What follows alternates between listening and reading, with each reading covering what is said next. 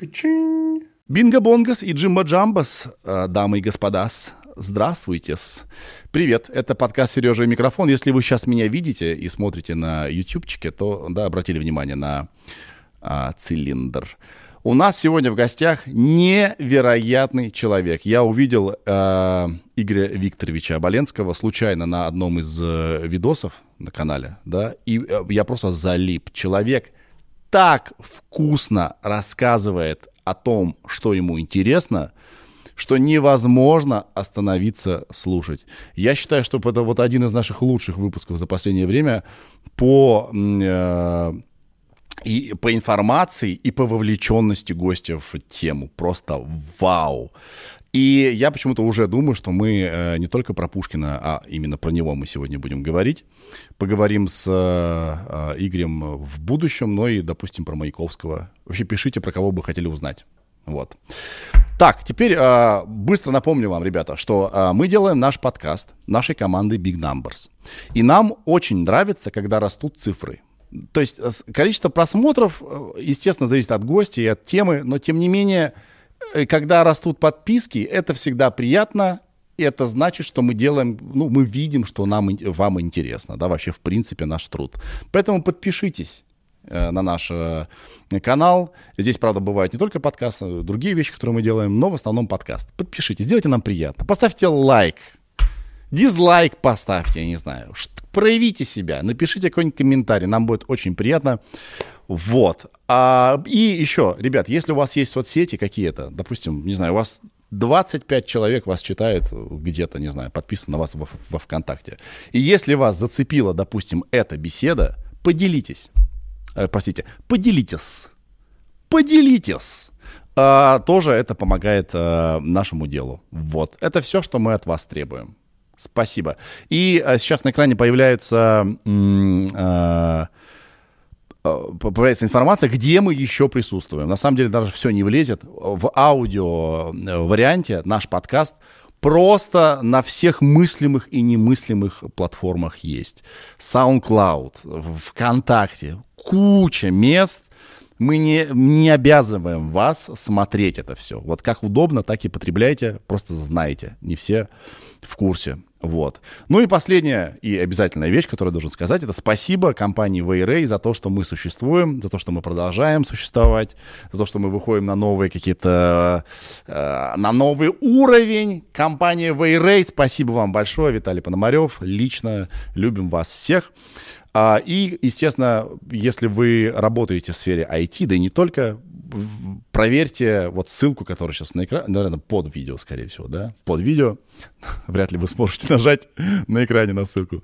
Короче, проверьте ресурсы Wayray по поиску новых, новых умов. Возможно, вы станете частью этой команды. Ну, все, все сказал. Пока, ребята, начинаем этот невероятный выпуск. Сережа, это я. Ну, давайте начинать. Давайте. Игорь, здравствуйте. Здравствуйте, Сергей. Огромное вам спасибо, что вы к нам пришли, очень ценим. И вам спасибо за то, ну, все, наверное, вам так отвечают, что спасибо, но я скажу по-другому. Мне было так удивительно, что вас заинтересовал один из моих героев Пушкин. Позвать на разговор о Пушкине и сказав, есть ли у вас хотя бы часика два, я, конечно, э, был растерян, польщен и счастлив. А, я уверен, что вы не пожалеете, что вы сюда пришли. У меня уверен. вот такой вопрос в самом начале. Вы писатель и журналист. И у вас очень много работ, э, не только про Пушкина, а, про реальных людей, нон-фикшн, как вы говорите, да? А, и это требует, естественно, э, того, чтобы разобраться в вопросе, окунуться в историю и так далее. Почему вы не историк? Почему вы не называете себя историком? Потому что это абсолютно, мне кажется, ну, труд историка. Или я что-то неправильно понимаю? Вы, э, ну, я не знаю, может, вы правильно понимаете. Я не историк, я пишу про историю. Вот я бы определил э, себя так. Угу. Хотя у меня мама была учительница истории. Может, вот отсюда этот интерес. И я никогда в жизни не думал, что я буду этим заниматься. Но вот когда я писал свою первую книгу о пианисте Рихтере, и, знаете, когда я ее предложил в издательство – они так засмущались. Рихтер. Может, половина еще подумать, что человек, который придумал шкалу измерения землетрясения, да, Рихтер, какой Рихтер. И, знаете, она в течение года выдержала, по-моему, шесть переизданий. Ну, не переизданий, дополнительных тиражей, так это называется. И оказалось, что это интересно. Вот то, что вы сказали, да, что если интересно двум-трем, найдется пятый, кто тоже это поддержит. И когда я писал, э, записывал воспоминания о Рихтере, там появлялся Фальк, там появлялся Нагибин, там появлялся Михаил Фанович Булгаков, и э, появлялся Третьяков, появлялся Гучков, председатель Государственной Думы. И я должен же был познакомиться с этими людьми. И я, конечно, нырнул вот в эти архивы, в эти истории. И поэтому книга такая получилась ну, не хочу сказать слово информативная, но, надеюсь, богатая фактами. А, я понял, что мне это очень-очень интересно. И вот с тех пор не могу остановиться. Понимаю вас прекрасно. Куда ты, если нырнешь, все, и если это твое, э, Именно. и не хочешь выныривать. Именно. Смотрите, у нас здесь в подкасте бывают совершенно разные люди. И я а, выступаю здесь со стороны как бы почемучки. Но почемучка, который э, действует изнутри. То есть если мне что-то интересно, то вот эти вот вопросы во мне возникают бесконечно. И а, у нас был тут сомнолог, да, шикарно, Два... я смотрел. А, вы смотрели, да? Да, сам, ну, боже, потрясающе. Причины бессонницы, как пам-пам-пам. Я был в восторге. Спасибо да. большое. И мне кажется, а, Пушкина и сон, а, у них есть общее. Сейчас я, я объясню. Сон занимает треть нашей жизни и мы ни черта про это не знаем. У нас он два раза уже был, и два раза хит, и два раза люди э, просят еще и еще, да?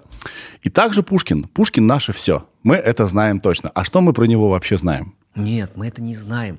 Мы что привыкли мы про... это да. слышать. Пушкин наше все.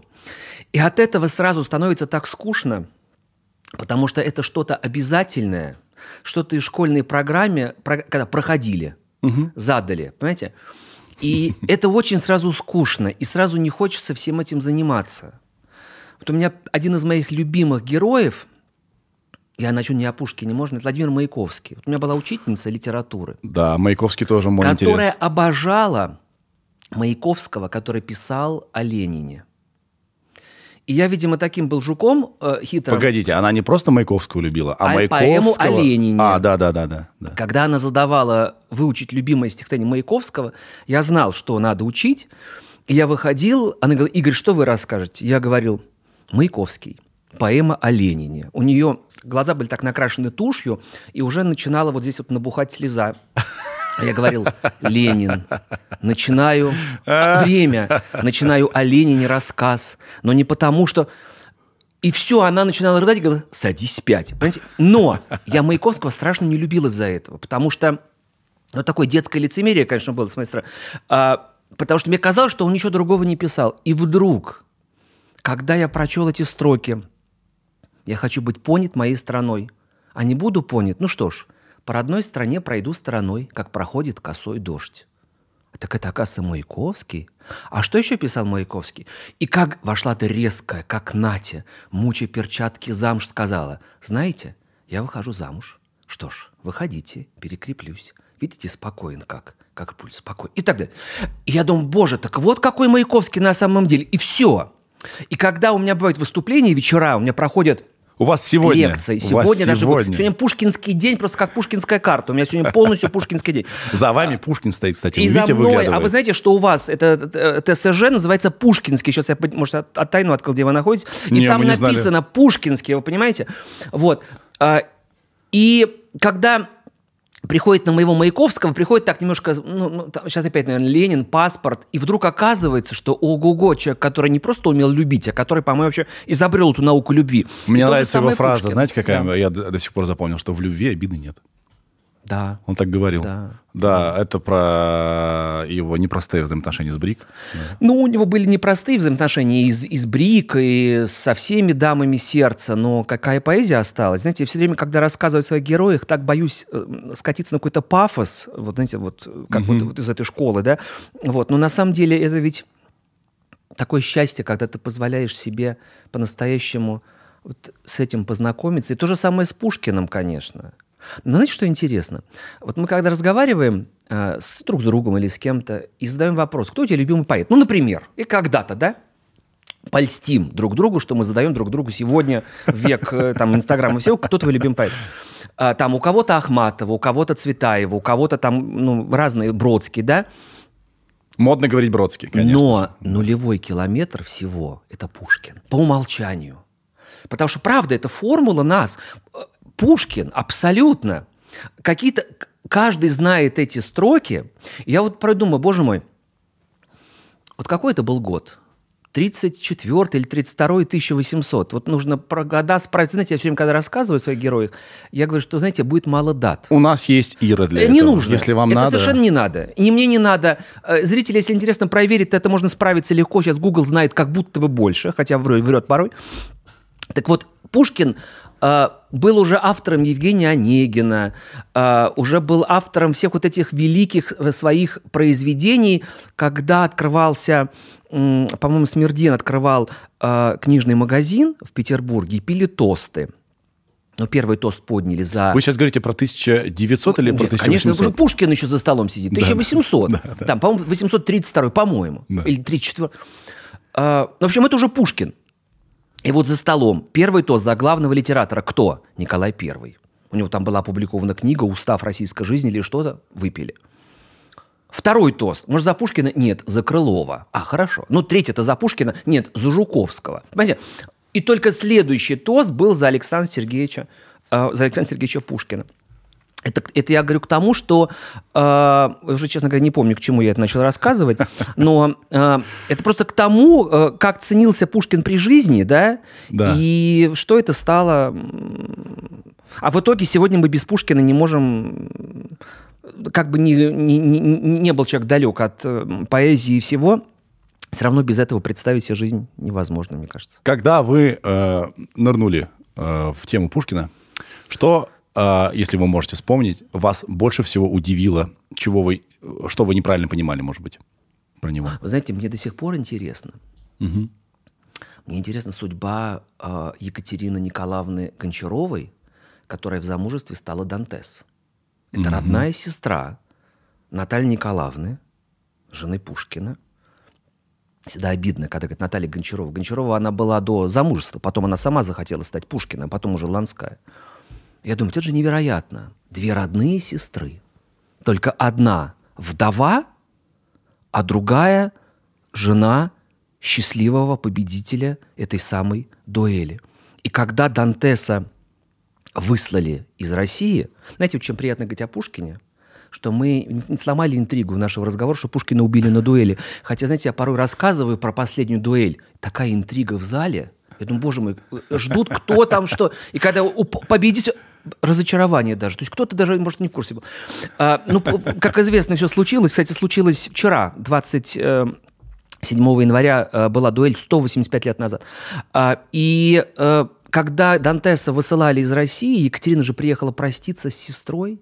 И ведь не просто с сестрой, а вдовой. Женщина, которая стала вдовой из-за мужа той самой Екатерины, которая приехала прощаться. Я очень часто про это думаю. Для меня вот это... Причем неизвестно, о чем они говорили. Много ведь писем Натальи Николаевны, да, все это есть, воспоминания и так далее. Но вот записи того разговора нет. Нет ни воспоминаний, думаю, ничего, боже, каково... ничьих Или, знаете, мемуаров. есть такой, как встречи с сестер, нет, конечно. Ага. А вот этот городок Сульц во Франции, куда Дантес уехал вместе с женой, она ведь родила ему троих дочерей, а, и родила сына, и родами умерла. И вы знаете, вот этот дом, он стоит по сей день, и там балкон. И вот этот балкон, за которым была спальня Екатерины Николаевны, прожила 34 года. Жизнь такая короткая у нее была. А, я думаю, боже мой, вот э, она видела этот балкон. Вот у меня, знаете, есть такое. Я люблю прийти потрогать перила, дверь, ру- ручку дверную коснуться. Потому что для меня вот как-то это все очень важно. Думаю, боже вот это касался мой герой. Там все. У меня поэтому и фильм называется «Место гения», потому что мы проходим все эти места, где гении бывали. И меня это чрезвычайно захватывает. Я сейчас летом ездил в полотняный завод. Это имение Гончаровых неподалеку от Калуги. Да. И э, сколько прошло времени, когда там Наталья Николаевна, ведь когда Пушкин э, умирал, он жене сказал два года носи траур, да, потом Да. не выходи замуж за, шала- за шалопая. Шалопай у Пушкина это было страшное слово. Он Дантес назвал вообще он шалопай. Это а- обидно было страшно. А, и она уехала и провела там эти, э, эти годы, правда, замуж вышла только через 7 лет. И вот, знаете, я приехал в этот полотняный завод, а я сам из Калужской области родом. И мне там сам Бог велел бывать в этом платиновом заводе каждое лето. Я никогда не был, приехал только сейчас. И, конечно, там многое поменялось. Ну, как это может быть обстановка? Ну, по мотивам Натальи Николаевны. Да. Там этот пруд. А я на все это смотрю и представляю, как она ходила здесь. Причем она никогда не приходила, э, когда уже осталась вдовой, она никогда не приходила к обеду. Дом-то держал брат. Знаете, почему не приходила? Потому что брат Дмитрий деньги, которые Наталье Николаевне Посылал сестре. посылал сестре, Потому что ей нужнее. не просто сестре, а сестре Дантес, Да, да, да, да, да, Дантес, потому что она дом строит с мужем. Но это же, разве это можно придумать? Вообще странно, да? Это невероятно. А вы знаете, что когда а, Пушкин уезжал на дуэль, вот, знаете, вот суеверие, я к вам сегодня шел, два раза вернулся, думаю, ну ничего не получится. Вернулся, потом вспомнил Пушкина. Он ведь был, с одной стороны, суеверный человек. Он когда приехал в Петербург, а, и вот эта история с декабристом, я- заяц перебежал дорогу, он вернулся. И потом великий сказочник Ризо Габриадзе, который нам подарил Мимино, Не горюй и кукольный театр в Тбилиси великолепный. Вместе с Андреем Битовым придумали памятник поставить Зайцу, который спас Пушкина. Он ему столько лет подарил, да, потому что приедет Пушкин в Петербург, и все было бы совсем по-другому. Но в день дуэли Пушкин, уходя из дома, слишком легко оделся.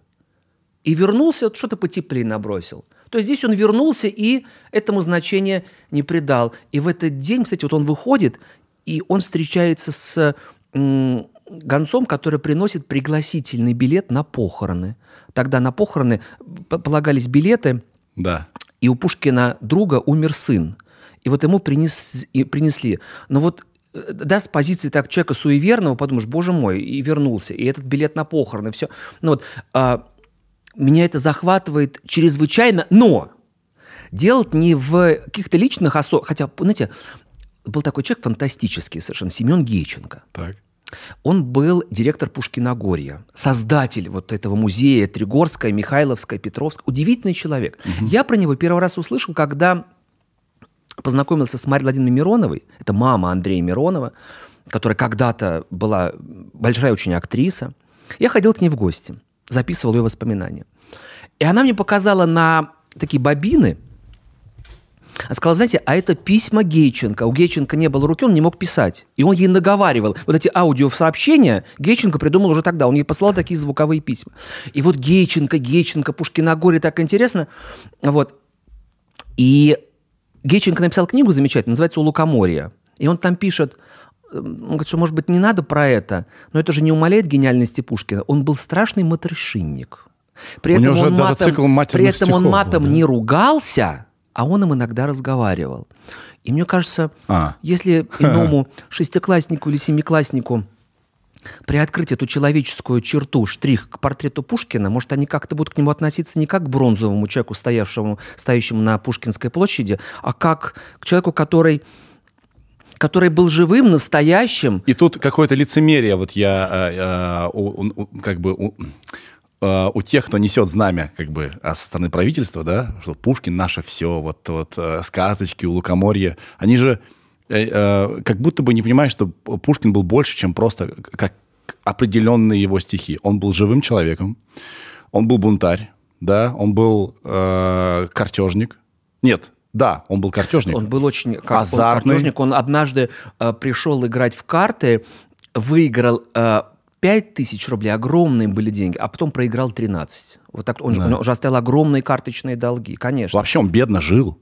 Они чрезвычайно Весь в долгах был, как шелках. небогато, но вы знаете, а нам это на пользу. Потому что когда мы приходим в его дом на Мойку 12, там лежит книжка, где они записывали долги лавочникам. И по этой книжке мы можем узнать, как они жили. А, И за несколько дней до смерти написано, что принесли моченую морожку, которую Александр Сергеевич любил. И потом этой морожкой он попросит, чтобы его Наталья Николаевна покормила. Это Но- последнее, что он съел в жизни. Да, да, да. Оставалось ему 45 минут жизни. Она, выходя из комнаты, накормив его, сказала, увидите, Пушкин будет жить, а ему оставалось жить 45 минут. Но, знаете, я заступлюсь за, теми, кто, за тех, кто несет знамя Пушкина в том числе, потому что не все преподносит его как э, Пушкин, э, это бронзовый человек, потому Ну, что когда я закончу, и- позвольте, да, конечно. я когда, потому что заступаться так Я просто заступаться. хотел к мату пе- Да. перейти, А, что это мы сейчас боремся за чистый язык, а он Смотрите, матерился. э, вот я когда снимал фильм о Пушкине э, на мойке 12, в чем кажется, что это главный адрес Пушкина, где он родился, женился и умер. А он там прожил всего несколько месяцев, да, несколько недель. И вот там замечательный директор, которая, э, которая, конечно, Пушкина э, чтит, и очень чтит Наталью Николаевну, которую я тоже очень люблю, Гончарову, Пушкину, Ланскую.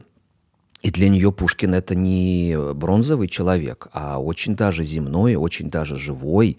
И, может, благодаря этому у меня возник какой-то трепет. И, знаете, когда вот вы идете по этой... Вы были на Мойке 12? Нет. Ну вот поезжайте, посмотрите. И знаете, когда вы проходите эти комнаты, там комната Натальи Николаевны, столовая, детская, и ты разговариваешь, как разговариваешь. А когда входишь в кабинет Пушкина, ты невольно на- начинаешь говорить тише. Не потому, что там написано «говорите тише». То есть это, знаете, вот у меня есть такое выражение «формула воздуха». Да. И вот эта формула воздуха меняется. Ты понимаешь, это диван, на котором все было кончено, это книги, которые видел Пушкин. Ну, конечно, это все воссоздано, но мы же можем себе подарить вот эту радость, правда? Ощущение этой иллюзии того, что все происходило именно там. Вот, это чудо. Да, ну вы хотели заступиться. Вот я заступился за директора, который не несет знамя и говорит, что Пушкин это наше все, который не ел, не спал, э, не был живым человеком, а только, только автором вот этих бессмертных строк. Нет, как раз в этом доме вы чувствуете Пушкина живого, настоящего, который шампанское мог выпить, который мог э, э, получить там в подарок персики и сказать, ах, как бы эти персики там не лишили меня хорошего состояния желудка, чтобы я там свой день рождения не встретил, да, э, не, не за столом и так далее. И ты понимаешь, что от этого еще ближе тебе э, Александр Конечно, он Сергеевич перестает становится? быть стерильным. Конечно. А знаете, как э, Пушкин, хотите, я вам расскажу, как Пушкин спас Вертинского? Давайте. Я обожаю эту историю. Давайте. Э, И правда, знаете, я когда хожу, Пушкин, э, мы же с вами в ТСЖ Пушкинский сидим. Мы Почему? рядом с площадью Вот. Пушкина. Да. Раскрыли секрет, если это секрет. Нет никакого секрета. А, И там стоит Александр Сергеевич. И вот вы знаете, когда а, этот памятник появился, здесь неподалеку жил Александр Николаевич Вертинский в доме Бахрушина, рядом с Елисеевским магазином. Вот тот самый памятник, про который вы... Да, э, конечно. А Он вот, только с другой собственно, стороны вот наша картина списана с того памятника. Ну вот, видите, я на фоне Пушкина. И очень горжусь этим. А, Я ей даже сказал, говорю, неужели вы каждому гостю делаете задник такой, как в театре, огромный? Да, мы шикарный?» чуть-чуть прозевали, нужно было, конечно, сюда ее повесить, но она не поместилась бы у нас здесь, она огромная. Ну да. Но знаете, чем Пушкин прекрасен? Вот я когда делаю лекции, нужны же слайды, а Пушкин тот самый герой, слайды не надо, мы все знаем, как он выглядел. Кстати, Извините, бакенбарды появились только у него, а, когда он приехал в Михайловск. До этого Пушкин бакенбарды не носил, и представьте, Александр Сергеевич без бакенбардов мы сегодня, сегодня не можем. Абсолютно, даже канонический образ. Да, да, да, да. А знаете, когда выносили гроб, то этих бакенбардов уже не было.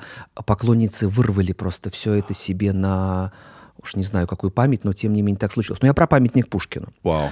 А, так вот, Александр Николаевич Вертинский, который жил неподалеку, а, ну, тогда было главное лекарство от депрессии. Это такое, не будем называть название этого порошка, э, да, нехороший, веселящий, который можно было купить в аптеке. Мгм. Это был наркотик? Да, конечно. Мгм. Его продавали один грамм, там пакетики были. А, И он приобретал его. И однажды он выглянул в окно и увидел, что подоконник этажа ниже весь заполнен вот этими самыми пакетиками. Слишком, видимо, плохое настроение было долгое время. И он поехал куда-то на трамвае и вдруг видит, как Пушкин сходит со своего постамента и садится рядом с ним в трамвае. И Вертинский думает, ну и нормально, мало ли тоже куда надо поехать. Но бывает же. И он пишет в своих воспоминаниях, что запах вот этого рези- прорезиненного э, вот этого плаща он почувствовал. И о том, что что-то не то, Александр Николаевич понял, когда Пушкин достал монету золотую, чтобы заплатить кондуктору. И Вертинский ему говорит, Александр Сергеевич, они не принимают такие сейчас. Пушкин сказал, у меня примут. И вот тогда Вертинский понял, что слишком он увлекся вот тем самым средством и бросил, и прекратил. Так что один Александр спас нам другого. А когда был первый бенефис, настоящий Вертинского, 25 октября 1917 года, когда отказался извозчик вести э, экипаж, в котором был Вертинский, а там все было заполнено ландышами, цветами. 25 октября, представляете? И Вертинский сказал, ну что ж, я знаю, как распорядиться этими цветами. И отнес их Пушкину. Так что он Александра Сергеевича отблагодарил. И вот этот памятник, а, который стоит, знаете, делится москвичи на две половины. Одна, для которых Пушкин стоит на Тверском бульваре, потому что первоначально же он там стоял, лицом к монастырю Страстному. А потом перевезли и поставили а, там, где он стоит сейчас. А, и у Пушкина ведь оказалась э, дочь, старшая дочь, Мария Александровна Гартунг, долгожительницей. Которая Она умерла в нищете в 1919 тоже. году и была в полной нищете. И единственное, кому она могла пожаловаться, это был памятник отцу. И она приходила и с ним разговаривала. А прохожие, наверное, думали, какая-то сумасшедшая старуха разговаривает с памятником. А это была не старуха, это была старшая дочь Пушкина, которая помнила тепло его, э, его рук. Понимаете, и когда, мне кажется, мы Пушкина знаем такого, и памятник иначе воспринимается, и сама история. Согласен полностью. Как вы вкусно рассказываете. Я считаю, что это дар. Я тут, э, еще раз повторюсь, Спасибо. Э, сюда зову очень очень разных людей из разных сфер. И я понимаю, что на самом деле нет неинтересных сфер. Абсолютно. Э, ну, Пушкин, конечно, тут... Э, и литература это, конечно же, очень богатая э, тема. Но, скажем, я не знаю, любой вид спорта, Конечно. Да что угодно. Можно так вкусно подать. Жизнь невероятно интересна. Куда ни сунешься, куда ни копнешь, кроличья нора, и если э, э, люди, которые это вот э, э, исследуют что-то, любую тему, горят и вкусно это подают, ну это, ну это очень важно. Это как нет неталантливых людей, но есть несчастные. Несчастен тот, кто не понял, в чем же его талант. Согласен. И гениальный слесарь пишет картины и несчастлив. А если вот он станет заниматься тем, чем должен, для чего рожден, он будет счастлив. Поэтому согласен с вами. Пушкин и дуэли. Да. 29, да, что это было? Кто-то говорит 29, кто-то говорит 21, но две, два десятка. Два десятка. Куда столько? Да. Почему так? Да. А вы знаете, что ведь э, в дуэли в России были запрещены? Потому что жизнь принадлежала государю. Mm. И человек не имел права ей распоряжаться mm. сам.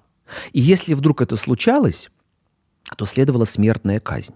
Мало того, смертной казни подлежал даже тот, кто был убит на дуэли. Бездыханное тело полагалось повесить. Но, как сказал один человек, жесткость законов Российской империи искупается да, необязательностью их исполнения. Поэтому, конечно, никого не повесили, никого там э, э, не, не, так строго не наказали, но, тем не менее, дуэли были под запретом. А, Пушкин был человек очень горячий, и э, эти вызовы он отправлял, ну, не направо-налево, но действительно, ну, два, два десятка раз, это уже, это уже немало. Но ведь они ведь заканчивались, слава богу, ничем, потому что э, тот, кого он вызывал, либо просил прощения, э, либо как-то они приходили к примирению. Причем Пушкин относился так, знаете, к дуэлям э, он приходил, э, ну, есть факт, когда он пришел на одну дуэль, у него был вот такой же цилиндр, наполненный черешней.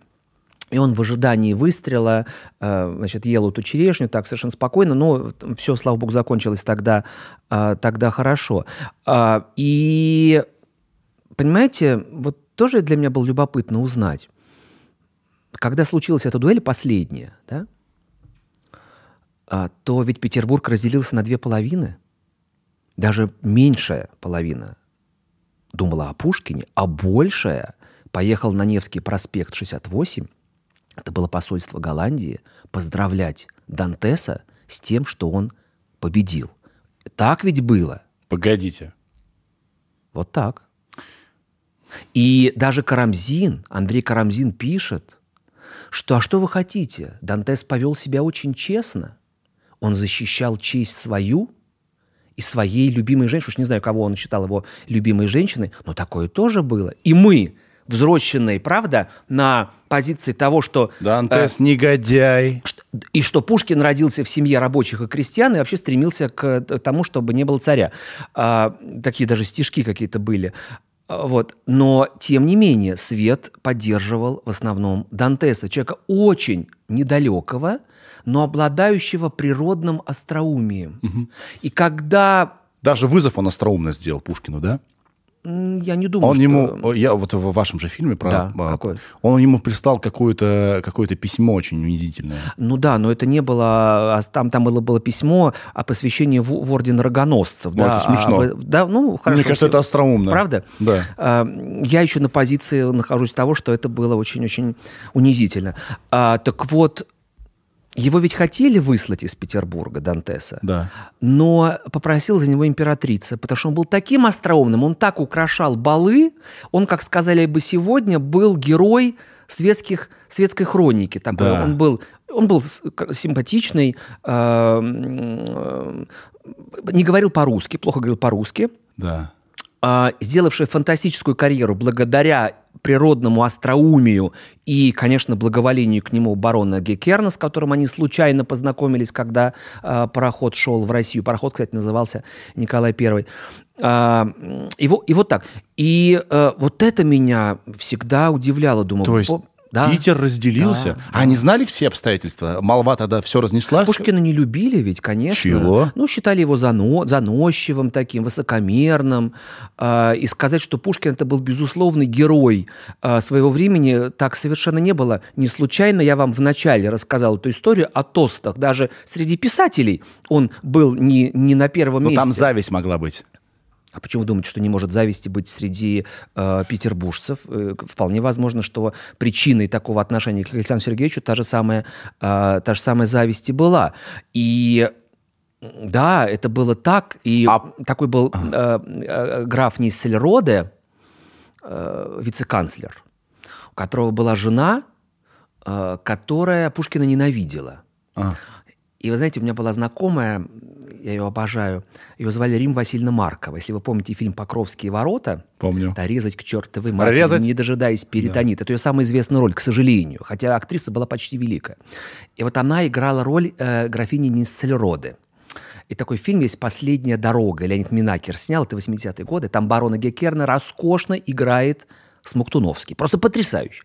А вот и как она жалеет этого Дантеса, Рим Васильевна Маркова, да, я сразу верю, что э, Нессельрода была именно такая, и очень многие были за ней. И когда Пушкин понимал, что он умирает, он послал к Дантесу гонца со словами, что я прощаю вас. А что ответил Дантес? Он сказал, ну я его тоже прощаю, передайте. И Дантес ведь проживет огромнейшую жизнь. Он умрет на закате XIX века. Он станет одним из организаторов э, французского «Газпрома», да, газового общества, будет очень богатый человек. Он, кстати, встречался с Николаем Первым за границей. Николай, правда, потом все, что ему рассказал Дантес, потребовал, чтобы перепроверили. Так вот, когда Дантесу говорили, как вы могли убить Пушкина, как? Дантес отвечал, а что, было бы лучше, если бы он меня, что ли, убил? Да. Он не испытывал никаких угрызений Абсолютно. совести. Во всяком случае, А дочь у него была Леони, старшая дочь, единственная русская дочь. Русская почему? Потому что она, во-первых, знала язык русский и очень любила Пушкина. М. И она отца обвиняла в убийстве. Ее определили в дом как у них все там семейные Конечно, этих... конечно. э, Да. Вот мне это очень интересная история Дантеса. Очень интересно. И как я... как я пытался найти про него какие-то фильмы, что-то вот нет, к сожалению. А судьба невероятная совершенно. Вы знаете, э, нет в жизни черное и белое. Все серо-буро-малиновое. И Еще в действительно, крапинку, я бы сказал. В, в крапинку. И действительно, а, в- как бы, даже я вот к себе, к своим чувствам обращаюсь, я ненавижу Дантеса. Конечно. Подлец. Конечно. Да. Но ведь это... А что я про него знаю? Конечно. А что я про него Нет, знаю? смотрите, здесь э, сейчас самое главное не, э, эм, знаете, что это вот тоже не должно быть какого-то перекоса. Вот я делаю прогулки по Москве, Да. и один из моих хитов, говорю не я, а купленные билеты на эти прогулки по Патриаршим прудам. И вот у меня одна из героинь – это Екатерина Алексеевна Фурцева, министр культуры Советского Союза. Чей портрет всегда пишут, всегда, в 99 случаях, черной краской. Недалекая, выпивающая. Но я рассказываю такую историю. Она была увлечена Олег Николаевичем Ефремовым. Тогда молодым режиссером, создателем театра «Современник». И как-то она ему сказала, и Галина Борисовна Волч- Волчек рассказывал, сказала, Олег Николаевич, но у меня ножки все-таки ничего, и так чуть-чуть приподняла юбочку.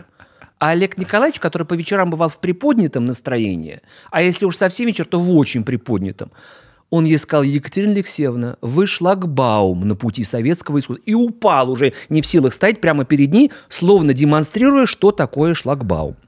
И вот мы проходим мимо дома на Спиридоньевской, где все было кончено для Екатерины Алексеевны. Да. Я говорю, что я большой поклонник мемориальных досок. Очень большой. Потому что когда я знаю, что происходило в этом доме, для меня меняется просто формула воздуха. Я говорю, вот на этом доме доски Фурцевой нет. А я бы повесил. Потому что когда говорят, что вот ткачиха недалекая, которая... Смотрите, она была министр культуры Советского Союза. Она могла бы легко закрыть и Ефремова, и современник. Ничего этого не было. То есть все-таки она понимала, что важно, а что нет. И поэтому давайте мы в ее портрет добавим все-таки красочки и белый. Да. Я вот понял так. вас. Но однозначно героя из Дантеса лепить нельзя. Какой же герой? Это убийца Вы можете Пушкина. Мне... Конечно. И, и, и, и, не одно, и однозначно, и неоднозначно, конечно, это черный человек. Можете мне напомнить, и, может быть, тем, кто э, не знал либо забыл, почему вообще эта дуэль состоялась? Что там случилось? Да. Вот вы знаете, я думаю, как интересно.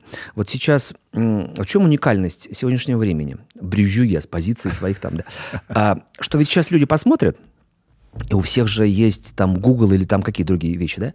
И все же это можно посмотреть и потом пойти изучать дальше. Это роскошно, я этому очень рад. Так вот, поэтому мы наметим просто, что же там случилось. Да. У Александра Сергеевича Пушкина была очень красивая жена. Все ее называют Натали, а вообще ее звали Таша – она вообще москвичка.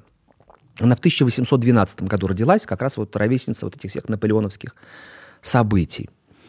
А, хотя, вы знаете, вот мы ее считаем, ну, принято считать Наталью Николаевну такой красавицей, да, Мадонной, как говорил Пушкин, Пушкину виднее. Но когда он Карлу Брюлову, автору знаменитого «Последнего дня Помпеи», заказал портрет Натальи Николаевны, он писать отказался. Знаете почему? Потому что по канонам красоты тех лет – Женское лицо должно было быть таким.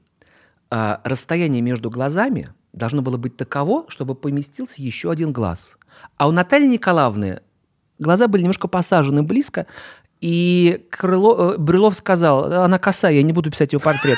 Пушкину об этом рассказали, он страшно обиделся, но есть знаменитый да. портрет Натальи Николаевны, то, что написал брат э, Брюлова, где она с обнаженными плечами, очень, она еще носила страусовое перо, она была красавица, конечно, невероятно, сталией, я порой называю эту цифру, дамы на меня с ненавистью смотрят, поэтому не буду даже говорить. В общем, она это сохраняла до последних э, э, э дней своей, лет своей, своей жизни.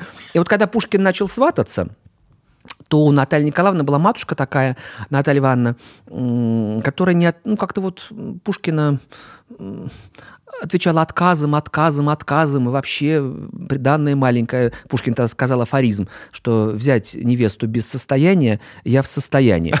И вот случился этот брак. Брак случился в Москве, было да. венчание в церкви Большого Вознесения, причем, э, я не знаю, как вы относитесь к суевериям, к знакам, но тогда Евангелие упало, кольцо у Пушкина упало, и он по-французски сказал э, «дурное предзнаменование». А в первый же день семейной жизни я пошел сейчас в этот дом. Уверен, что 90%, а зачем буду обижать, 50, скажем, процентов москвичей не было в этом доме на Арбате, где началась семейная жизнь Пушкина. Очень интересный, между прочим, музей.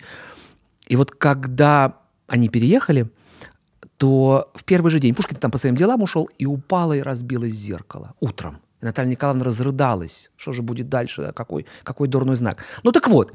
И она стала Натальей Пушкиной. Самой, как говорили, красивой женщиной Петербурга. И когда в Петербург приехал пришел, да, как про корабль говорят, а, тот самый корабль Николай I, на борту которого был Жорж Дантес, а, он увлекся Натальей Николаевной. И... Зная, что она замужняя ну, женщина. Конечно. Угу. Ну, такое бывает. Вы знаете, вообще в жизни, когда увлекаются mm. дамами, которые замужем, mm. а все равно увлекают. А бывает еще хуже. Бывает, что дамы замужем отвечают взаимностью. Я так много вот узнаю такое... с вами про вот. эту жизнь. Я рад. Значит, не зря. Так вот, а, вот это было. Так. Пушкину об этом рассказали, конечно же.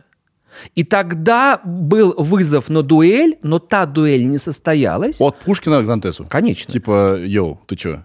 Да? Ну, можно так сказать. А, Простите. Вот. И Тогда Дантес объяснил свой интерес к Гончаровым, э, к этому дому, тем, что он был увлечен Екатериной Николаевной. А Екатерина Николаевна была старшая сестра Натальи Николаевны, которая была не замужем. А, мол, мол, вы все неправильно поняли, извините. Да, это- я вот ей, я Ага. ради нее вообще все сказал. Ну так женись. И была свадьба. И вот тогда Дантес стал Пушкину свояком. Они были родственниками. Они были женаты на родных сестрах. И, соответственно, он стал чаще бывать возле... Он мог бывать, и, и Наталья Николаевна бывала у сестры, конечно. Так мало того, они за день до дуэли сидели на Маховой в гостях, там дом этот стоит по-прежнему. Две пары. Пушкин и Наталья Николаевна, Дантес и Екатерина Николаевна. А завтра, послезавтра, уже случится то, что то, что случится. Вот, понимаете, в чем волшебство этой истории? В том, что Пушкин, который нам кажется бронзовым, и вообще даже, может быть, и не только бронзовым, а там что-то такое далекое-далекое, Учитывая его, его, его прапрадедушку. вдруг оказывается... Бронзовый да, этот, да, э, вдруг да. оказывается, Да. Что это настолько интересно, и ты совершенно по-другому ведь все начинаешь... У нас ведь очень много мифов. Вот один, например, из наших мифов, да, детских, это про няню. Что лучшая подруга. Да. Ну, из-за кружки там, где же няня, там... э, Дай же кружку. Даже кружку. Они никогда не были ближайшими друзьями. Это тоже такое советское было образование, что Пушкин близок к народу, и вот это... Кстати, знаете, как фамилия у няни была? Яковлева была ее фамилия. Вообще она была крепостная, и крепостным фамилия не полагалась, но по мужу была Яковлева. И да, в Михайловском она действительно скрашивала пушкинские дни. А, Она ведь делала наливки, там э, вишневую наливку, все и так далее, и так далее. А, а Пушкин очень любил наливки, плюс ко всему. И не зазорно. А, и когда они из Михайловского вернулись, то эти отношения по естественным причинам э, прекратились. И когда э, Арина Родионовна не стала, Пушкин не пошел ее хоронить. И когда приехал его друг и сказал, Александр Сергеевич, давай сходим к Арине Родионовне, она похоронена на, все время забываю, как это кладбище, Смоленское, по-моему, называется. Э, там могила ее неизвестна, но на входе висит э, доска, что вот здесь, на этом кладбище, похоронена Арина Родионовна. А, пойдем пос- на- навестим могилу, а Пушкин сказал, я понятия не имею, где она похоронена. Вот так. Так а что- нам вдолблено, Да. что есть супер-женщина, супер-отношения. Не, ну она была, наверное, супер женщина. Я имею в виду для Пушкина, это было все для него. Знаете, как да. Раневская рассказывала, Фаина Георгиевна? Она говорит, вот я вчера подслушала разговор. Мальчик разговаривает с кем-то и говорит, ну а что ваш Пушкин? Он подслушал, что ему нянька рассказала эти сказки. Вот он их записал, и все. Так это не он придумал, нянька. Какой, говорит, идиот вырастет из этого мальчика?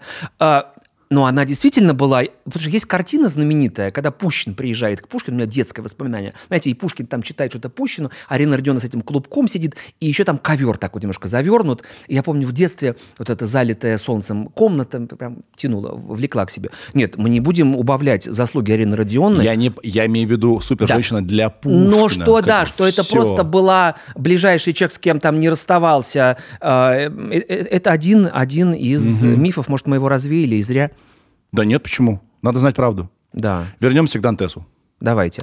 Ну и вот, и э, когда случился уже, причем когда Пушкин получал эти подметные письма анонимные, он ведь говорил, что Подождите, это Да. мы, мы как будто перескочили. Итак, а, значит, Первая дуэль обошлась. э, Дантес женился на Стал Екатерине Николаевне. Пушкину. Да. Но э, при этом его внимание, э, которым он одаривал Наталью Николаевну, уж не знаю, одаривал или нет, но тем не менее внимание, которое он ей уделял, оно Не исчезло, да? не исчезло совершенно. сколько это продолжалось?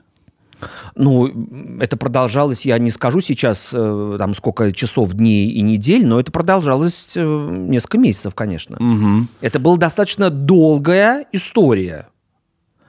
А, И Пушкин стал получать вот эти подметные письма анонимные.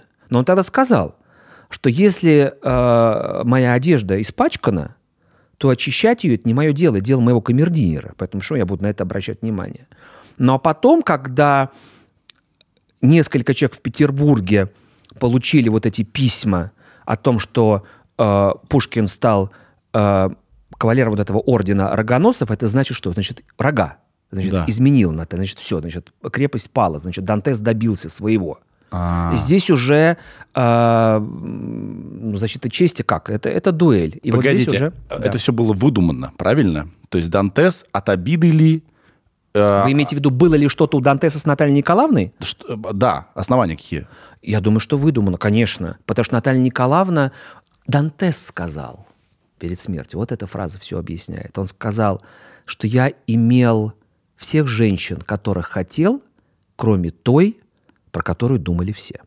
Примерно, не, не ручаюсь за точность цитаты, но смысл был именно тот. И Наталья Николаевна, которая была человеком очень верующим, очень верующим, когда Пушкина не стало, для нее ведь это было страшное горе. Знаете, когда Пушкина только привезли на мойку, вот с той, После... с той самой Черной речки, да. да, смертельно раненого, а, он ведь не знал, как себя повести, потому что он не хотел ей говорить, э, как тяжело, и что конец, потому что он потребовал, врач ему сказал, что это смертельно. Он не хотел ей говорить, но он ее пожалел, потому что если он ей не скажет, и она будет спокойна, то свет ее проклянет, что умирает муж, а она совершенно спокойна. Поэтому от Натальи Николаевны не скрыли «но».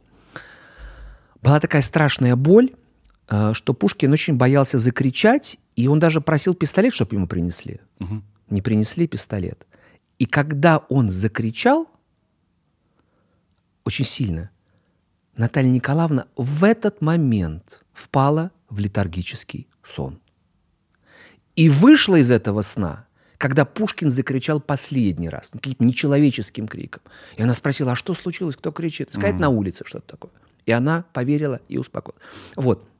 Это было так. И когда потом она уже исповедалась, э, и священник, который принимал у нее эту исповедь, он сказал, что, конечно, раскаяние полезно, но она, она невиновна. И э, в такие минуты действительно она, как человек верующий, лгать бы не стала. Ведь, понимаете, делится тоже э, на, не знаю, равной половины или нет, те, кто Наталью Николаевну обвиняют, что не давала бы повода, мол, ничего бы не было, да? Угу. А другие защищают, что она была верная жена, э, и все это неправда. Но мне здесь очень нравятся такие слова, которые звучат так, что мы во всем доверяем Пушкину, кроме одного – выборе жены. Но если он выбрал Наталью Николаевну, если ему было с ней хорошо, есть ведь письма, где он пишет, если бы я на тебе не женился, я бы не узнал счастья. Ну и слава богу.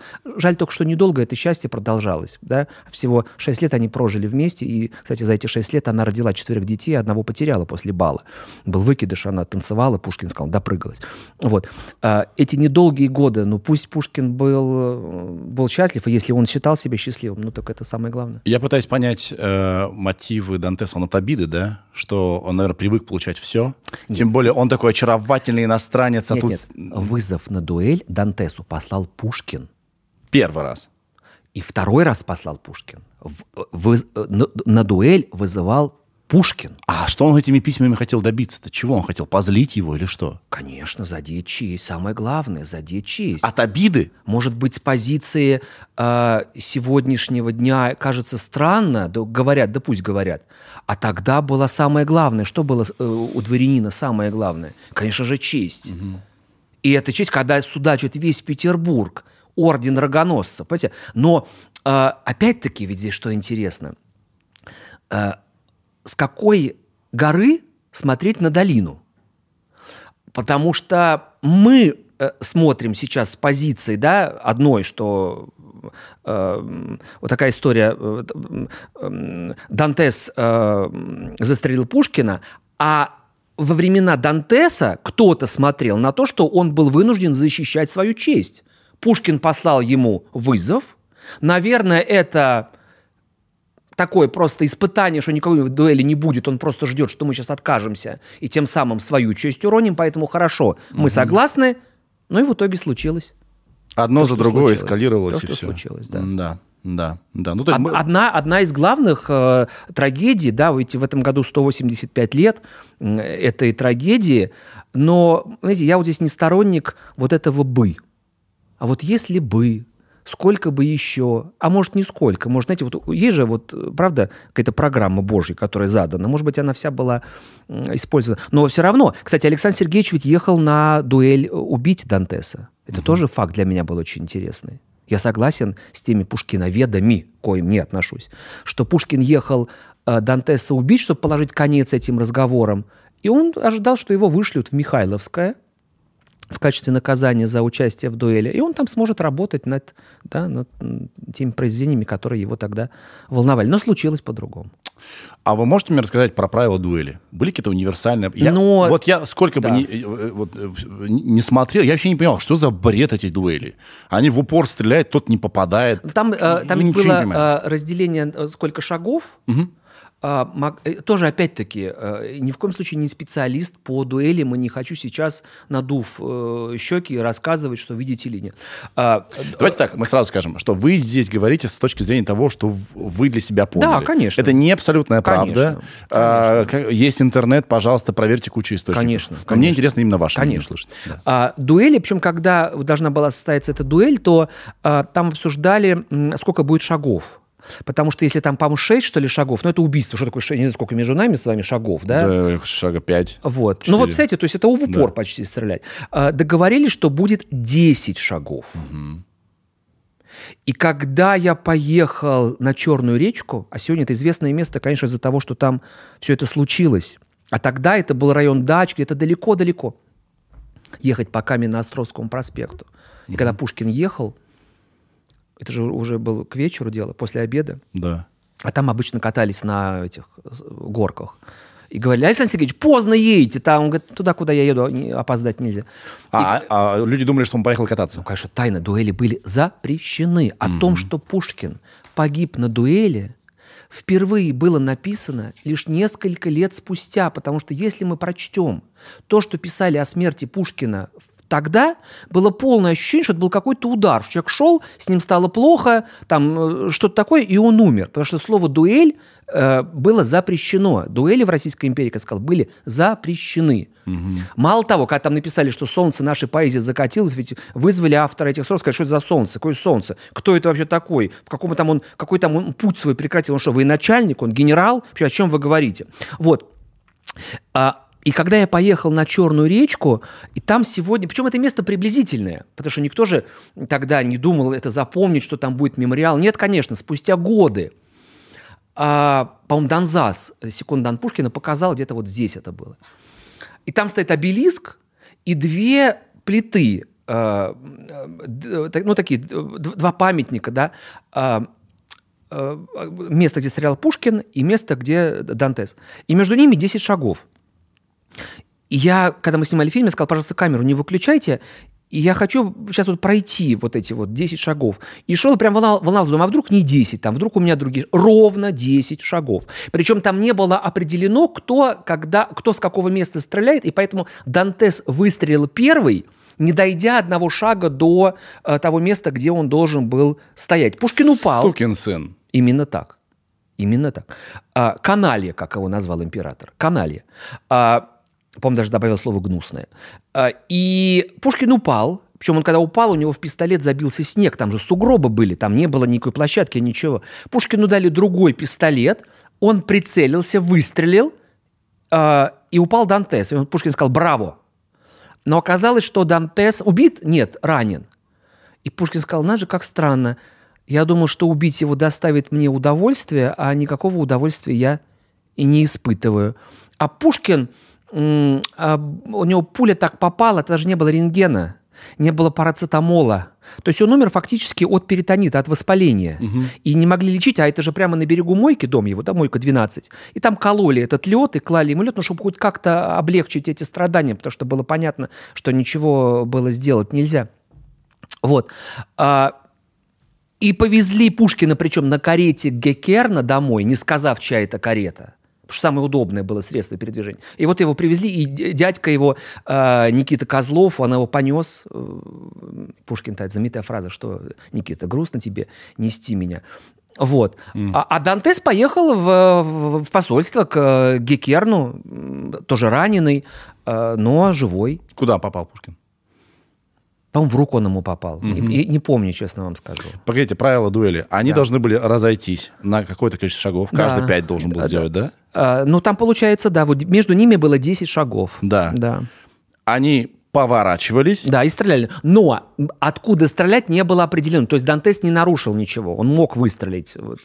Просто А- кто первый выстрелит, э, это... А- а- а- если я не ошибаюсь, была какая-то очередность даже обговорена. Нет, во- смотрите. Обговаривалась на некоторых дуэлях. Конечно, конечно, А конечно. здесь как было? Конечно. Здесь э, момент выстрела, кто с какого места стреляет, было не определено. То есть здесь это было можно. Потому что, например, если мы вспомним дуэль Лермонтова, да, которая случилась в 41 году, спустя, спустя 4 года. Э, я тоже сейчас вот был в Пятигорске, я поехал смотреть это место. Ну, там тоже примерно стоит этот обелиск на том месте, где, где это произошло. А вы знаете, как Лермонтов не любил Наталью Николаевну? Они когда повстречались, Пушкину вдову, они когда повстречались, он с ней не хотел разговаривать. Он Почему? считал, что она виновата. Многие же считают, что она виновата.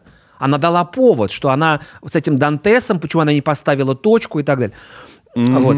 А, и Лермонтов тоже принадлежал к тем, кто считал, что виновата она, и лишь перед тем, как уезжать из Петербурга, они объяснились с Натальей Николаевной, сказал, как жаль, что мы потеряли столько времени. Но я вот вернусь, и мы с вами обязательно будем добрыми друзьями. Наталья Николаевна все это записала. Как удобно но, все на женщину. Но, но Лермонтов да? уже не вернулся. Как вот удобно все на женщину спихнуть. да. Но, понимаете, Историю переписать ведь невозможно, поэтому как было, так, э, так было, но то, что Дантес получил в билет э, в бессмертие от Александра Сергеевича, это, безусловно, знали бы мы этого нерадивого офицера, если бы не угу. та трагедия, которая случилась на Черной речке. У меня глупый вопрос. А Пушкин да. кого-нибудь убивал? Нет, конечно. Нет. Нет, нет, нет. Ранил, наверное. Нет, нет, да? нет. Все эти дуэли, они все были бескровные. Вот он, наверное... То есть и... это был, я думаю, скорее какой-то эмоциональный такой э, шаг с, с его стороны. Нет, конечно. А тут впервые он ехал убивать. Но стрелял, между прочим, хорошо Пушкин. Стрелял очень хорошо. Знаете, как себя тренировал?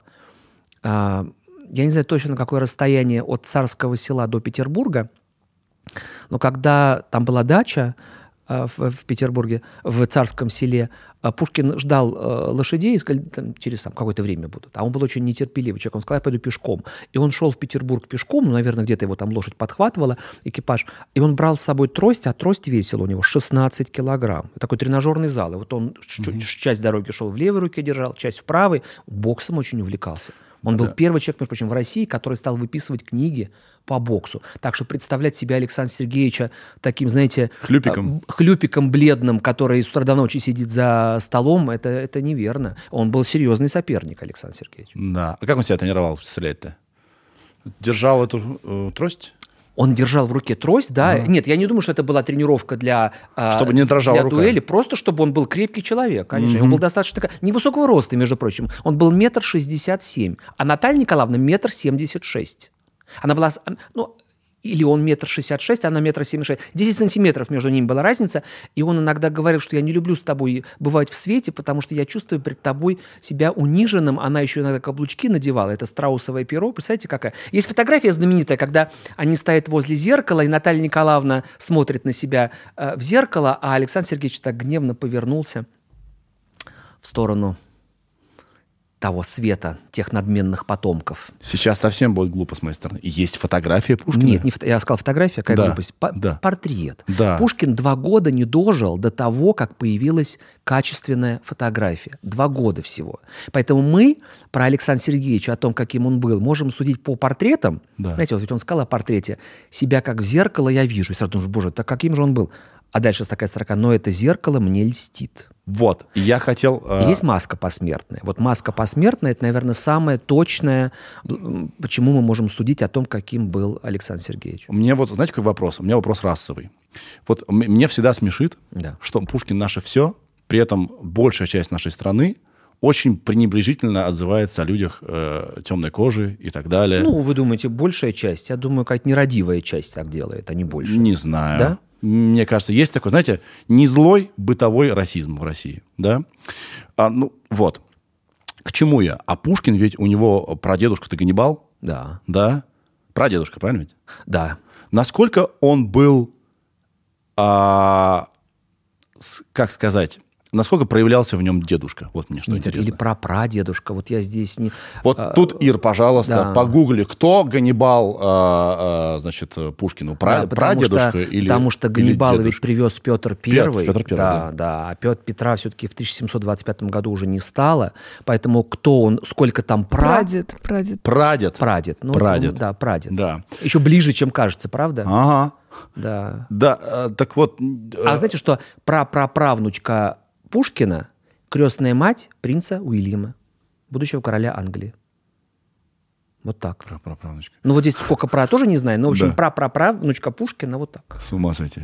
Так вот, а насколько в нем проявлялась вот эта вот э, природа? Конечно, Чужеземная. проявлялось. Коне- э, В нем про- он же был очень горячий человек, он был очень эмоциональный. Мало того, я, знаете, никогда не, не ставлю себе э, целью учить вот эти фразы точные, но он ведь отказался позировать, когда хотели бюст с него делать. Он Наталье Николаевне так и сказал, я не хочу. Как же он сказал, ну, чтобы вот моя... ну, вот какие-то черты, да, мне не хочется, чтобы они стали совсем уж очевидны, там, там, там, внешне. Поэтому, да, он был человек очень горячий, очень эмоциональный. Я уж не знаю, кровь это говорила его предков или нет, но... Его писали смуглым. Он был смуглый? Да, он был смуглый. Да. Он был смуглый. Э, Был такой министр просвещения при Александре Первом. да. Иван Дмитриев его звали. Он переболел э, ветряной оспой, у него на, сли- на лице остались такие Да. в- Последствия, следы, да, да, последствия. да. И, а он дружил с дядей Пушкина, с Василием Львовичем. И как-то привезли, дядя привез Пушкина маленького в гости к этому Дмитриеву. Дмитриев сказал, ой, какой арабчик, глядя на Пушкина. А Пушкин ему мгновенно ответил, зато не рябчик. Потому что у него лицо было в этих... Было одно, из- одно из первых стихотворений Бум! Пушкина. Вот. Это, это, б- это даже был, это был батл рэп. Вот так. Это был да. батл рэп. Вот. Первый батл рэп. Автор которого Александр Сергеевич юный, Саша. Юный. Да, вот так. Вот. Так что уж коль скоро он сказал, какой арабчик, значит, э, действительно э, это было. И ведь там очень интересная судьба самого э, Ганнибала. Удивительно. Да, да. А, почему я п- говорю, что у нас бытовой расизм, он не... а, он- потому что мы не знаем э, людей дру- дру- как бы другой расы Очень- особо. А знаете, когда было дво- 200-летие Пушкина, Да. Леонид Парфенов снимал потрясающий этот фильм «Живой Пушкин». Это, наверное, лучшее, что сегодня есть э, о живом Пушкине именно. И э, он снимал в том числе в Эфиопии, и он повез туда фильм «Как царь Петр арапа женил». Да. Вот «Меты», где, э, Да, да, Петра- да, да, да, где да. и Ганнибала играет Владимир Семенович Высоцкий, вымазанный, вымазанный этой ваксой Мосфильмовской. Вот. И была очень интересная реакция. Он показал зрительный зал, когда они смотрят на это так э, Да.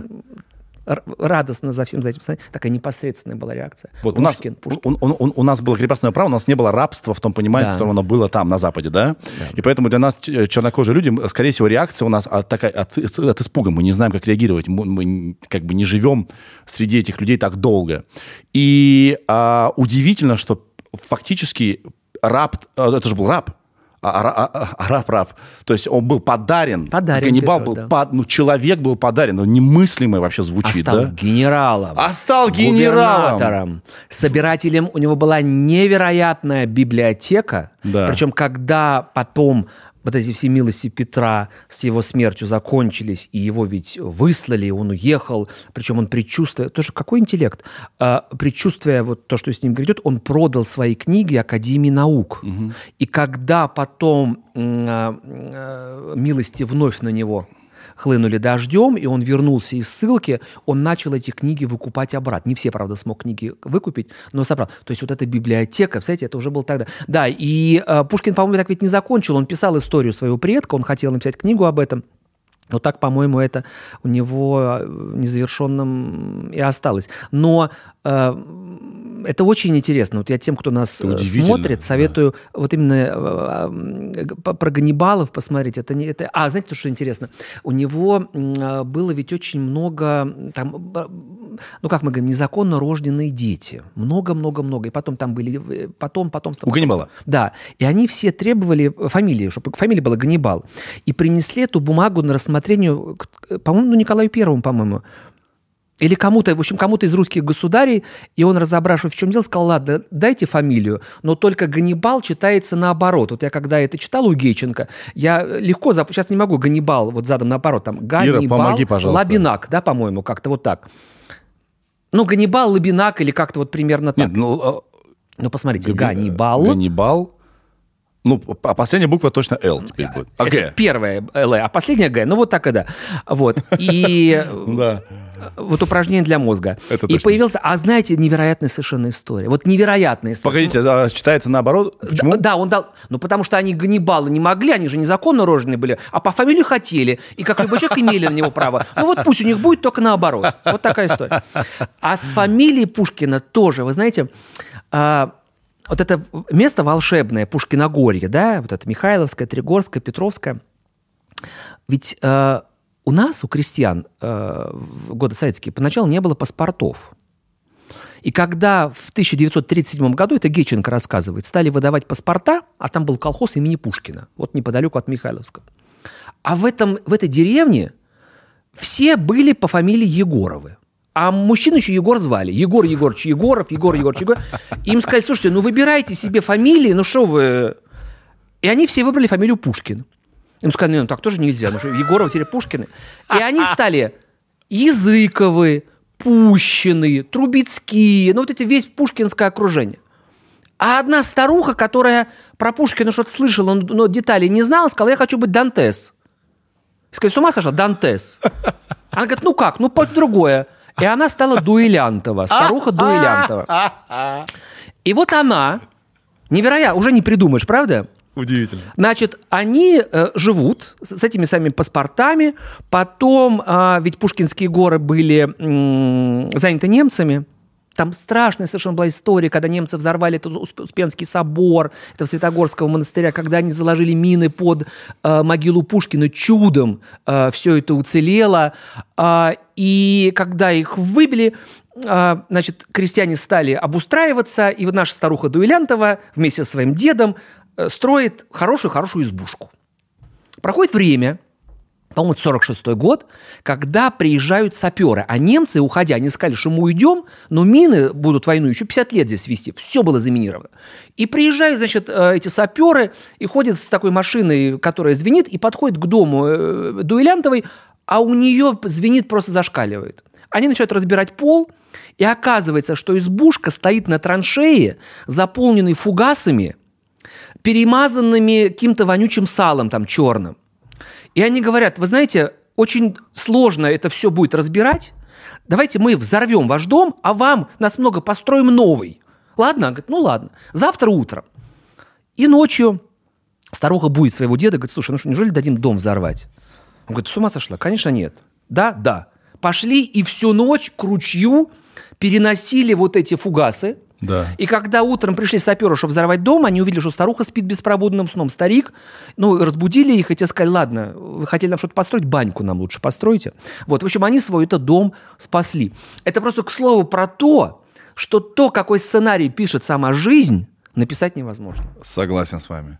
Это, знаете, Довлатов, когда работал в э, Пушкиногоре, я, когда снимал фильм о Довлатове, я поехал в Таллин и познакомился с мамой его дочери, Тамарой Зибудо- Зибуновой. Очень интересная, очень достойная женщина. А недалеко же Таллин и Псков, там, да, это все. А, и она говорит, что у Сергея э, вообще была идея вначале написать биографический роман о Пушкине, М. что было для меня интересным штрихом к портрету Довлатова. Кстати, биографический роман о Пушкине, э, Довлатов. написанном Довлатовым. Но в итоге, как известно, получился заповедник, да, где Довлатов пишет, как к нему подошли экскурсанты и сказали, «А, скажите, пожалуйста, а сколько у Пушкина было сыновей? Он говорит, ну, двое. А как звали? Ну, Гриша и Саша. А отчество как у первого было? Ну, говорит, ну как, Сергей Александрович. А у второго? Ну, тоже, говорит, Александрович. Я думаю, боже мой, какая нелепая история. Это, наверное, он придумал. И я вот буквально позавчера, у меня есть знакомая очень хорошая, Наталья Леонидовна ее зовут. Да. И я говорю, приходите, пожалуйста, на мое выступление. Она говорит, я не могу прийти. Я говорю, Наталья Леонидовна, ну, может, кто-то из ваших э, близких. Она говорит, папа придет. Я говорю, а как папу зовут? И понимаю, что Наталья Леонидовна, к которой я обращаюсь всю свою жизнь, вот абсолютно история, история Довлатова и, и этого Пушкина. Слушайте, окей. Да. а, про измены поговорим, да? Но уже не со стороны Натальи, а со стороны Пушкина. Пушкин изменял ей? Думаю, нет. Не были ли двойные стандарты тогда? Вот что я хотел спросить. Нет, да. Нет, не, нет, не были или были. Я никогда про это не думал, честно. Совершенно. Да, окей. Я буду теперь об этом думать. Знаете, как у человека спросили, как вы спите, да, бардача? Кладете на одеяло или под одеяло? И он перестал спать. устал. Так и я. Я никогда про это не думал. Теперь буду думать. Мне почему-то казалось, что он Он него был человеком увлекающимся. Да. И, знаете, один из А, я же от вас, простите, Да, что вас перебил, да. извините, пожалуйста. Да. Я а, из этого же фильма и узнал, Да. что он за кем-то там ухаживал. Конечно, ухаживаю. А разве я сказал только что, что он этого не делал? Конечно, да. Как Просто это я понять вам- тогда? Я э, очень просто. Вы-то просите у меня телефонную книгу э, там с этими э, адресами всех этих дам, а я вам ее не готов дать, потому что у меня ее нет. Но то, что Александр Сергеевич э, и сам пленялся, и пленял собой, какие же могут быть в этом сомнения? Но вот что интересно было для меня. М, не знаю, как часто вы бываете в царском селе. Ну, Что-то нечасто. Я Ну, бы- бываете. Нет. Ну вот, пожалуйста, пое- отправляйтесь. И там есть э, парк, сад, парк прекрасный перед Екатерининским дворцом. Там был лицей, где учился Пушкин.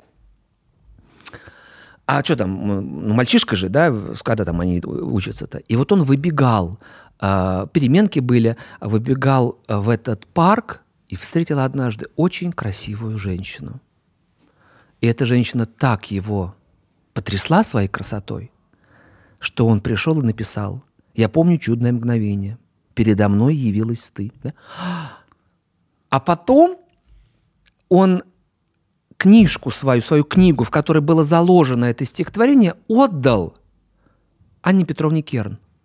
И та, раскрыв книгу и увидев это стихотворение, решила справедливо, что ей посвящено, вернее, несправедливо, а приятно для себя, что посвящено ей. Я говорю, вот это самый правильный пиар э, за всю историю, когда мы все считаем, что это посвящается Анне Петровне Керн, а, а я верю тем исследователям, которые считают, что первой влюбленностью, вот этой юношеской влюбленностью, детской, но юношеской все-таки влюбленностью Пушкина была императрица, и поэтому вот эта осень, которая была всегда его любимым временем года, да, вот это осень, потому что у него-то была еще очень даже весна, а эту несчастную императрицу Елизавету Алексеевну, э, жену императора Александра I, когда он встретил, полюбил, а, и вот я думаю, что с этого, я не знаю, если она в этом списке дунжанском э, Пушкина, я не из какого-то, не знаю, почему-то у меня никогда не доходили руки до того, чтобы прочесть это. Интересно, наверное.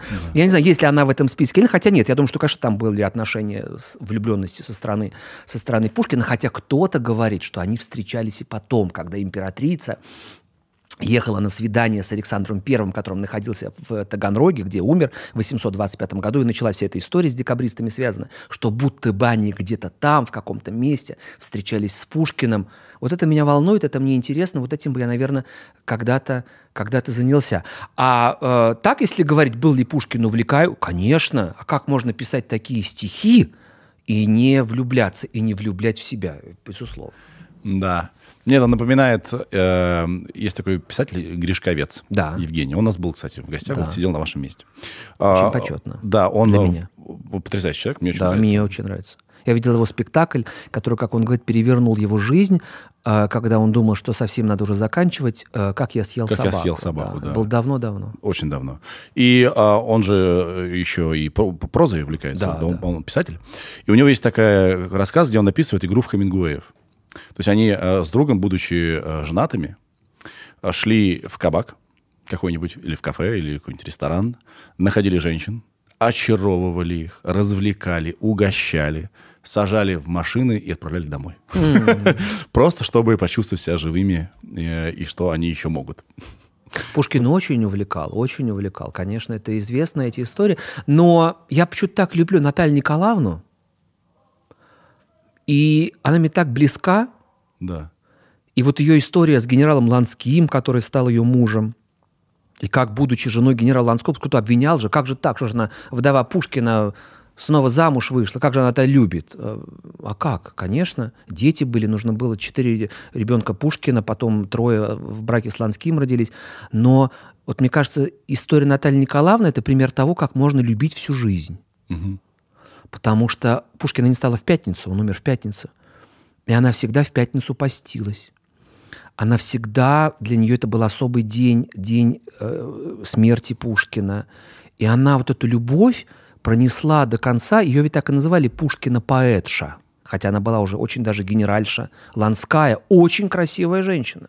Потому что есть ведь эта история, когда Николай I, который был увлечен Натальей Николаевной, Какая популярная женщина. Наталья Николаевна? Да, она была очень красивая. Очень красивая. Красивая и, видимо, и, видимо, Знаете, ведь красоты мало, да? А, соглашусь. Красоты мало. И ума мало.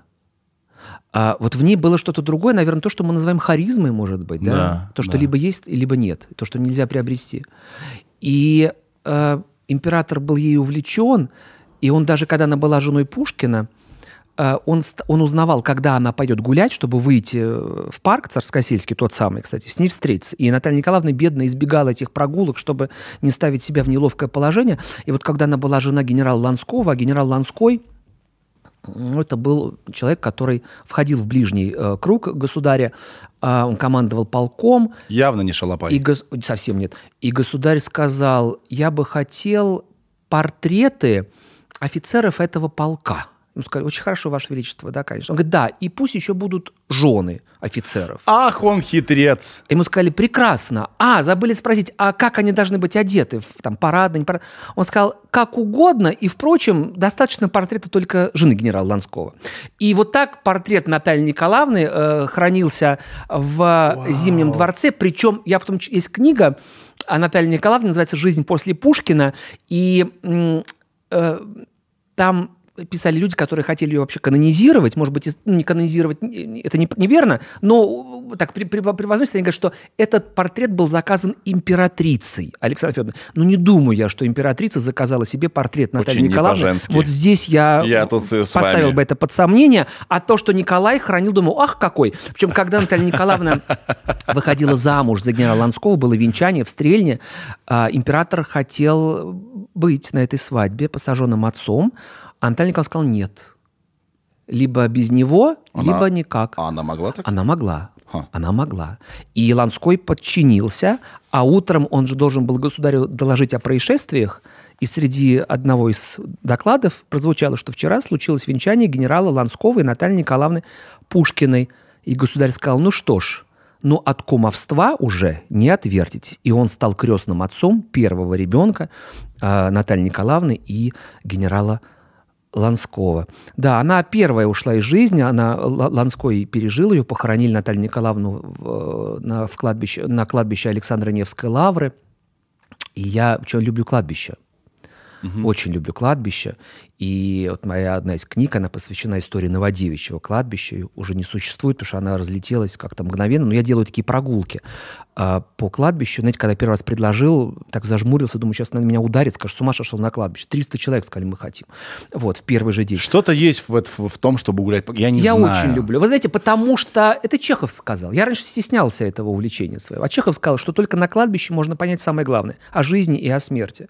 Вот. И я приезжаю в Петербург, отправляюсь когда есть возможность на Александра, в Александре Невскую лавру, потому что там Чайковский, там Мусорский, там Достоевский. Но меня очень трогает как раз э, могила Натальи Николаевны. Натальи Николаевны Ланской уже, генеральши Ланской. И я у себя в Инстаграм снимаю какие-то, знаете, такие короткие, э, ну, сколько там, минуты в Инстаграм можно это делать, какие-то ролики. Я даже придумал, у меня есть канал на Ютубе. Думаю, сейчас я сделаю кладбищенские истории. Подзорву просто все. Вот. Знаете, я там в Тбилиси снимал, в Риге снимал, в. Петербурге снимал, в Москве. Ну, не подзорвал пока. Вот. Но мне так интересно все это показывать, потому что, мне кажется, ну, какое-то соприкосновение, наверное, происходит с этой историей, С когда ты наедине оказываешься с Но, героем. но если есть в нашей культуре хоронить людей и делать памятники этим людям, почему бы не пойти и не посмотреть? Я- ну, как бы я тут ничего не Знаете, как противоречит. Дягилев любил Пушкина? А, Он ехал, это был 902 год, Пушкина ведь несколько раз хоронили. Да, Первый раз похоронили в 837 году. я не знал этого. А, Наталья Николаевна тогда была в таком состоянии, она не могла поехать. Тоже говорили, ага, она даже мужа не хоронила. Как будто бы присутствие на похоронах, да, главное свидетельство любви. Бывают обратные случаи. И она отправилась в, э, в Михайловское с детьми уже в 841 году, когда памятник поставили. Она же поставила. И тогда делали такой каменный склеп и достали гроб Да. чтобы делать склеп, и похоронили. И потом э, в 902 году часть склепа обрушилась, и показался гроб. Ой-ой-ой. И нужно было проводить реставрацию, ну, все-таки сколько лет прошло. И оказалось, тогда ехал в том краю Сергей Павлович Дягилев. А Дягилев боготворил Пушкина. Великий Дягилев, создатель русских сезонов, да, который миру открыл русский балет, и нам, собственно, внушил гордость за наш балет. Еще до советского этой фразы, что в области балета мы впереди планеты всей. И вот когда Дягилеву сказали, что там гроб Пушкина, он поменял свой маршрут, приехал, поцеловал этот гроб, и кто-то говорит, что даже отломил как маленькую частичку и хранил ее у себя. У него ведь был огромный архив пушкинский, включая письма Натальи Николаевны, который потом Сергей Лифарь предложил передать Советскому Союзу с тем, чтобы ему позволили приехать и выступить на сцене Большого театра. А Екатерина Алексеевна Фурцева, все-таки добавим немножко э, чернил, она сказала, нет, нам это не надо. И потом покупали на аукционе Сотби эти письма за какие-то миллионы. А, вот. А, так что, ну, это к слову про, уж если вы сказали слово э, «кладбище», да. то здесь сразу такая цепочка всех этих историй, о которых хочется говорить. Я живу рядом с Ваганькивским, да. где в, в районе Баррикадной, это же... Да, да, да. Я там живу, я да. там бывал несколько раз. Да.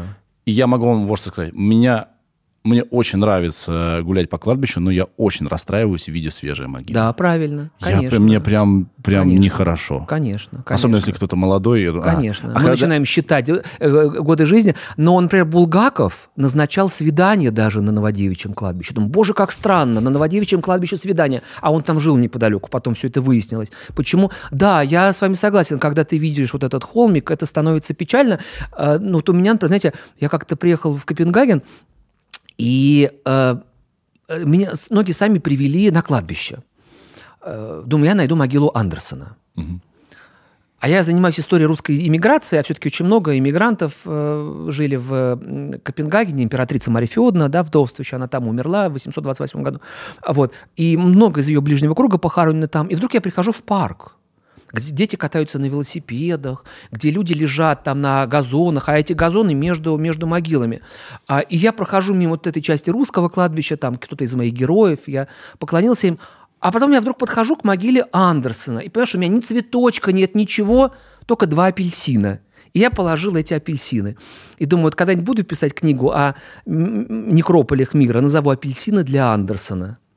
И мне как-то очень-очень было но понимаю, что э, мы же понимаем, да, что на кладбище, ну что кладбище, там же нет того, к кому мы идем, но все равно какая-то иллюзия вот этого соприкосновения. Да, мы скорее она, делаем это для себя. Она, конечно, она да. возникает. Да, да. И у Пушкина вот надо обязательно теперь, думаю, боже мой, сейчас один из моих героев, очень важных для меня, это Врубель. У меня угу. целая череда Ух, лекций. Врубель странный был товарищ. А Врубель, и я думаю, боже, у меня же такой долг теперь перед Михаилом Александровичем. Э, я, э, ну, должен... Кормилец мой. Я да. столько лекций прочитал о нем с аншлагами. Думаю, ну как, как я могу его отблагодарить? Да. Думаю, я поеду на его могилу. А он похоронен в Петербурге. И знаете, я когда еду, я всегда обращаю внимание, как самолет называется.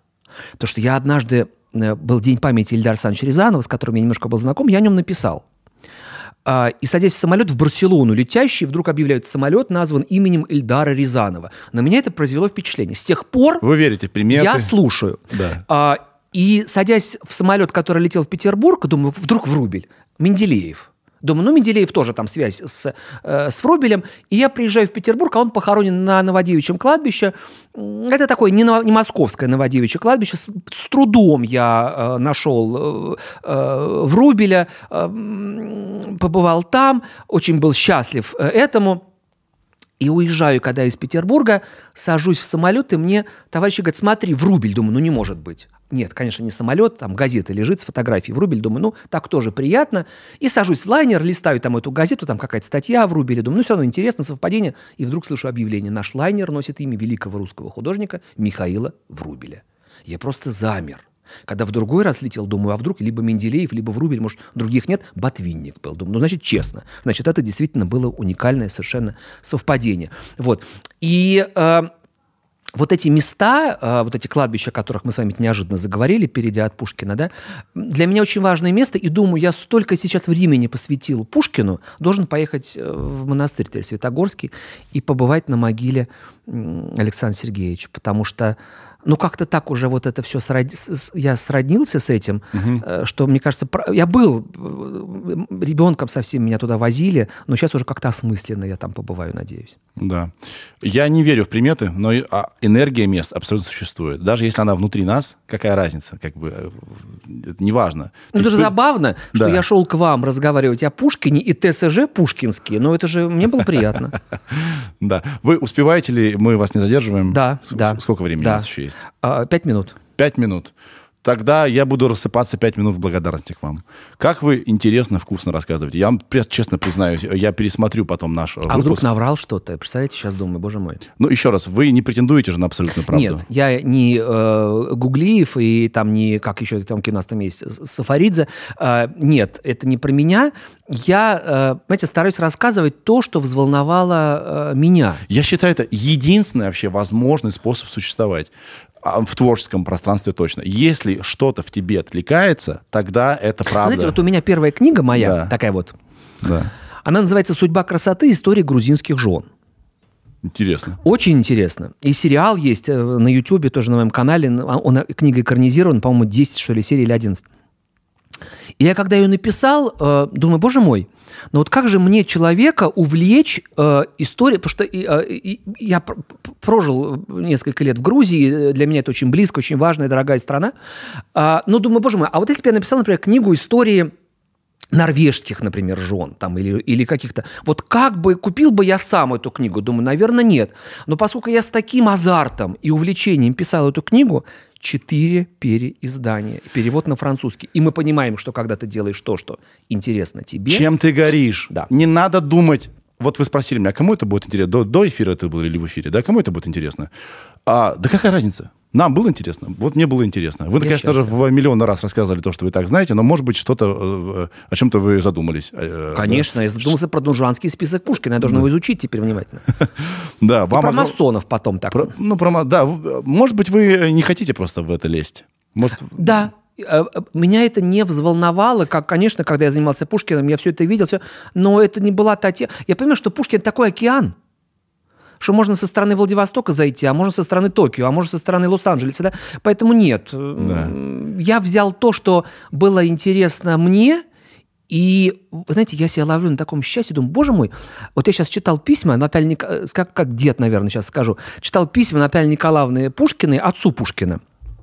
Тоже так странно, ведь когда Пушкин погиб в 837 году, Наталья Николаевна, уезжая в полотняный завод, ехала через Москву и не навестила свекра. И все mm. а, свекр не навестил. Она писала ему письма. И она написала, что, вы знаете, я плохо себя чувствую, врачи не рекомендовали мне оставаться, поэтому я просто на перекладных еду дальше, но я ласкаю себя надеждой, что вы навестите меня в полотняном заводе. И когда я читаю эти письма, я где-то в каком-то другом, вот понимаю, что я где-то в другом знаете, такая вну, поэтическое убежище, да? Вот абсолютно. Какая-то такая внутренняя миграция. Думаю, какое это чудо, что я могу заниматься Пушкиным. Мало того, у меня сегодня лекция и аншлаг. Думаю, какое счастье, что столько людей хотят прийти и послушать о Пушкине, когда казалось бы, так вот ничего не казалось бы. Потому что настоящее – это настоящее. Спасибо вам большое. Спасибо вам. Ждем вас в гости еще раз. Спасибо. Все, всем пока. Сережа, это я. И микрофон.